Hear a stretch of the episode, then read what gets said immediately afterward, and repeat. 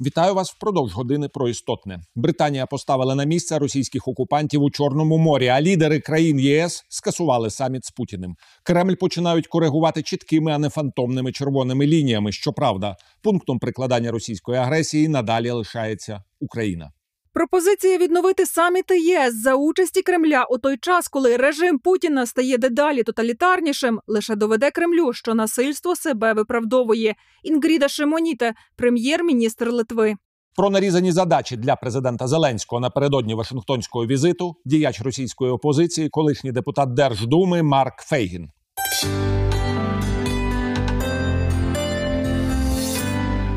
Вітаю вас, шановний Марк, в студії телеканалу Еспресо. Отже, як то кажуть, відбуяли тріумфальні салютні марші так з приводу того, як буцім би Путін там нагнув Женеві Байдена і так далі. І ми бачимо, що насправді все було не так, і пішла потужна, значна, так би мовити, в лапках ответка. Йдеться про покаянну чи напівпокаянну статтю. Путіна в Діцайт, але основне пішла чітка відповідь Великої Британії, яка навіть не помітила російські кораблі в акваторії тимчасово окупованого Криму. Вот странное дело, да, только прошла встреча 16-го, и очень разноголосые комментарии были экспертов, наблюдателей, говорили о том, что ну, чуть ли не Путин одержал триумф какой-то невероятный, добился всего, чего хотел. Во всяком случае, при всей его нервозности поведения на пресс-конференции, вроде бы ряд тезисов звучали как бы с его слов выигрышно. Ну, например, по поводу Украины, о том, что как ему показалось, это дословно сказал Путин, а, Байден придерживается в вопросе мирного урегулирования на Донбассе а, принятия Минских соглашений. Согласен, что их нужно придерживаться. Э, одновременно с тем, э, со слов Байдена, мы не услышали такого прямого согласия именно с этим тезисом. А вот вся последующая неделя, посмотрите, события одно за одним, они свидетельствуют о том, что скорее не только климат какого-то дружественного или расположенного к договоренностям не возникло, но и последующие события как-то свидетельствуют об обратном. Я бы здесь связал, помимо тех, которые вы упомнили, ну, например, в его газете, э, в газете «Цайт» в этой статье говорится о том, обвиняется Вашингтон в прямом участии в перевороте в Украине. Ну, мы этот абсурдный тезис не раз уже слышали, но атмосфера-то должна была бы поменяться.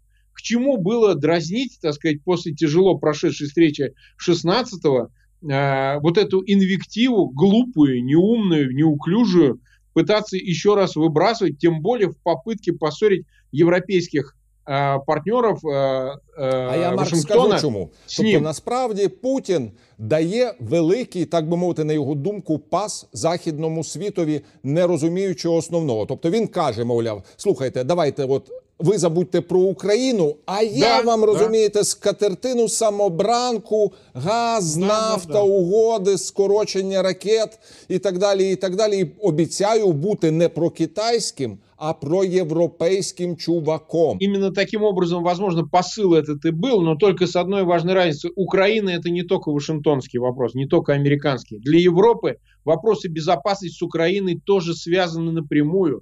Это не абстрактный, а находящий где-то отдельно вопрос а, проблем бывшего СССР и его границ. Не, это не так абсолютно.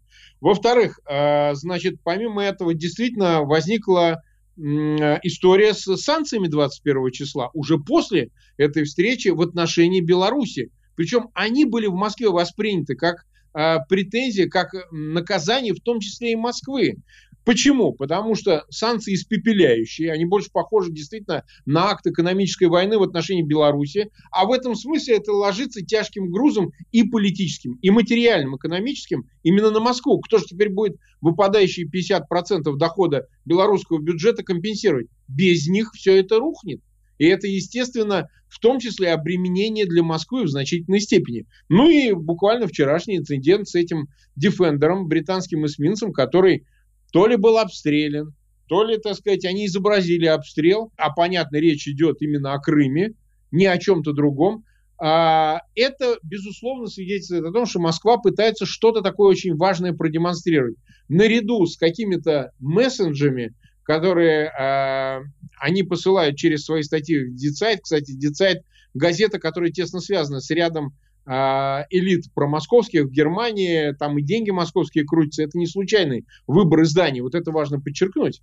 А, вдруг вот это обострение, ну, казалось бы, если бы вы а, попытались найти какой-то общий язык с президентом США в его лице, с э, евроатлантическим блоком НАТО, потому что буквально в канун этой встречи прошел саммит НАТО в Брюсселе за день до встречи в Женеве Путина и Байдена. Зачем же такое обострение? Зачем на него идти? Притом, я хочу подчеркнуть, в московской прессе, в московских СМИ а, приход британского эсминца, подписание договора в Одессе, ВМФ э, Британии и Украины освещалось и освещалось достаточно широко, ну, естественно, в пропагандистском духе. То есть они тем самым как бы отвечают на возвращение Британии уже не как члена э, Евросоюза, а как самостоятельного игрока в Европе, отвечают на эту активность вот подобного рода провокационным инцидентам, которые бы можно было бы, учитывая, что маршрут этого судна, двигавшегося вдоль берега Крыма, был предсказуем и, наверное, не нес никакой угрозы, можно было бы избежать этого обострения.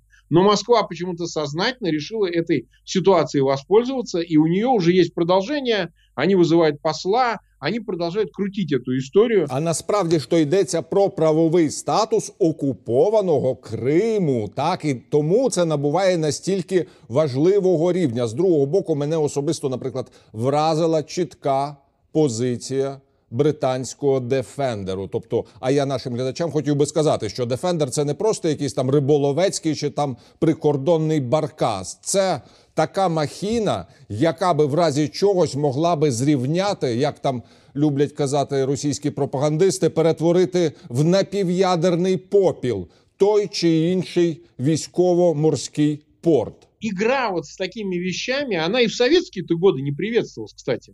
Э, советское командование старалось ну, избегать их, этих инцидентов, потому что бог его знает. А с той стороны возьмут и стратегическим ударят ядерным э, оружием или там э, чем-нибудь подобным. Ну и как бы, в общем, хотели этого избегать, потому что ну, опасно, и зачем это, ради чего. А подобного рода провокация, она готовилась на высшем уровне, по меньшей мере на уровне генералитета Генштаба Министерства обороны, и я думаю, даже выше. С Путиным это согласовалось, что мы вот тут знаем, что они пойдут этим э, курсом, мы попытаемся создать ситуацию, при которой подчеркнуть, смотрите, это наши территориальные воды, никакие ваши крымские платформы, никакие ваши подписания договоров между ВМФ Британии и Украины на нас вообще не производят никакого впечатления. Смотрите, мы готовы отвечать военным путем И никакие встречи с Байденом не являются здесь предпосылкой хоть для какого-то диалога. Они будут пытаться искать политическое выражение, хотя и смягчение допускаю. Оно может не иметь продолжения воєнного, но продовження політичне, наверное, какое-то буде. Ну, в принципі, Путін же ж дав в своїй статті певний ключ для розуміння того, як він зараз буде торгуватися. Не знаю, з Байденом, з Брюсселем, з Берліном, можливо, з Парижем. Так йдеться про те, що ну основне ключове питання для нього Україна було і так, лишається і із вказаних питань в цій статті. Так ну це основне. От відповідно президент Зеленський збирається з візитом до Вашингтону. Я навіть собі не да. уявляю. Якого рівня дипломатичну артилерію і не тільки дипломатичну може включити зараз Кремль? Смотрите, там два вопроса, которые должны быть решены в Вашингтоне. Ну, я их суммирую, их будет гораздо больше, но все-таки. Первый – это НАТО, а, ПДЧ и, скажем, заблоковый договор э, между Вашингтоном и Киевом о военной а, помощи. Да? А, это принципиальный вопрос, по поводу которого Москва высказалась неоднократно в лице самого Путина, что это красная линия. Второй вопрос – это, собственно, Донбасс. Минские соглашения, а, по поводу которых я выше уже сказал, Путин считает, что в их трактовке, в их э, интерпретации они и могут только и существовать. О чем Вашингтон пока никакого конкретного мнения не высказал. Была очень интересная, а, буквально 16 июня, э, фраза корреспондентом э, агентством Козака, который сопровождал Путина в поездке в Женеву. Он сказал, мы не против включения Соединенных Штатов процесс переговоров по поводу мирного урегулирования в Донбассе, но только при признании Соединенными Штатами э, Минских соглашений как инструмента, как средство достижения этого мира. Ну, и, естественно, он имел в виду свое понимание. Сначала выборы, признание, а потом уже э, э, якобы освобождение, передача контроля над границей и все остальное. Это интерпретация Москвы. Вашингтон пока еще не а, определился по этому вопросу. Визит Зеленского должен решить эти два вопроса. Первое. На мой личный взгляд, нужно окончательно э, договориться с Вашингтоном об отказе от Минских соглашений в их варианте, который действовал в течение 7 лет. Они же не привели к миру эти соглашения. Сами соглашения составлены таким образом, что допускают эту двойную интерпретацию и отражают логику 2014 года, логику войны, когда они, может, и были своевременны. Они помогли остановить войну там, в масштабах, которые были известны, котлы и все остальное. Но сейчас-то ситуация коренным образом изменилась. Если цель именно мирное урегулирование, то оно может быть достигнуто. Но не посредством того, что Москва отрицает свое участие в этом конфликте как стороны, а Запад уже, Европа признала, э, так сказать, уже звучали заявления о том, что мы считаем Москву стороной этого конфликта, а никак не посредником. Так вот, нужно чтобы новые соглашения вернули э, Москве статус именно посредника. А для этого она должна вывести свои войска. И если Зеленскому удастся убедить в этом Вашингтон, то я бы сказал, что есть хорошие перспективы решения этого вопроса. Вопрос, что на что менять. Может быть, э, Москва потребует за это остановить э, движение Украины в НАТО, например, или что-то еще подобное. Но я думаю, что в той ситуации, которая сложилась, э, возможности дипломатические, возможности маневрирования, Ані обширні. Ну в будь-якому разі ми бачимо якусь таку небачену метушню з боку банкової президента Зеленського. Вони вже збираються голосувати законопроект, який може суттєво, ну не просто там суттєво, а колосально збільшити повноваження РНБО в плані ініціювання тих чи інших речей, які навіть не можуть бути оскаржені у судах. Зеленский пытается компенсировать несовершенство института в Украине вот в этой турбулентной ситуации, но это демократические институты, а, возможным усиление такого волевого начала исполнительной власти. Но, честно говоря, исходя из опыта Украины, никогда это не приводило к, по финалу с там, результату, который бы удовлетворял всех. А это очень важно. В той обстановке, в которой находится Украина, здесь очень важно искать баланс, мне кажется. Так что все, что касается э, суверенитета, защиты его, э, значит, э, территориальной целостности, борьбы с московской агентурой, РНБО отличный инструмент. По поводу всего остального, мне кажется, здесь важна дискуссия. Не стоило бы при, превышать эти полномочия для того, чтобы не получить в свой уже адрес обвинений, в том числе из Вашингтона, в узурпации или чем-то, что не соответствует Конституции Украины. Якщо спробувати спрогнозувати, що нас чекає отими от гарячими перед Вашингтонськими тижнями. Тобто, чи піде Путін на ескалацію, чи він буде намагатися вирішувати все в той чи інший кулуарный способ? Вы знаете, он э, будет ждать этой встречи. Он будет э, сейчас заниматься кулуарным давлением. Я не думаю, что он пойдет на открытую эскалацию, иначе мы понимаем, чем кончится встреча Байдена и Зеленского. Это будут военные решения а не политические. Поэтому я думаю, до встречи в июле будут а, разного рода а, действия Москвы в попытке повлиять на решение Вашингтона. Ну вот, в частности, вот эта инициатива Макрона и Меркеля о приглашении Путина 4 июля, по-моему, в ЕС для участия в совещании э, в качестве приглашенного, значит, лица, это, мне кажется, не в последнюю очередь Э, ну, такая специально продвинутая инициатива самим Путиным. Можливо, Я думаю, що сам Путін. Путіна якраз. Раз і не випустять. А...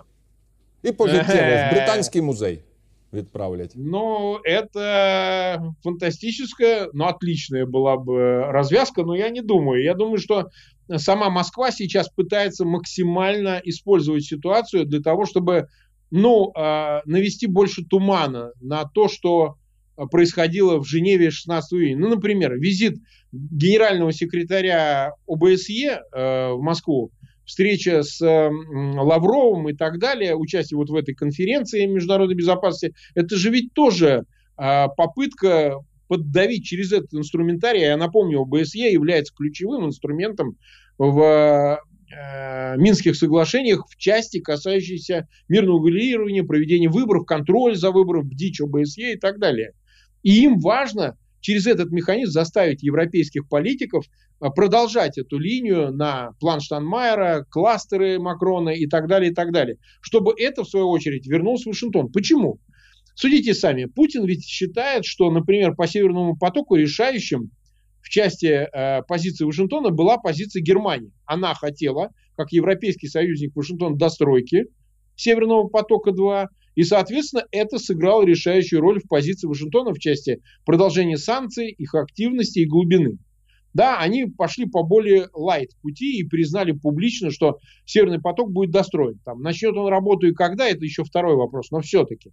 Они считают, что если Европа начнет вот именно таким же образом опосредованно поддавливать на Вашингтон в части Минских соглашений, то этого можно будет добиться путем того, что Байден свою позицию э, выразит Зеленскому и скажет, что нет, мы должны оставаться в рамках Минского процесса, Минских соглашений, и не стоит от них отступать, потому что это единственный регулятивный механизм, который может создать условия для мира в, е, на Донбасі. Наостанок, шановний Марк, а як ви думаєте, з чим пов'язана поява чи реінкарнація Суркова з його абсолютно якоюсь такою ганебною формулою, коли він порівняв Путіна з імператором Октавіаном Августом? Ну, це, Да-да-да. це вони намірюються коронувати Путіна на найближчих виборах восени, так?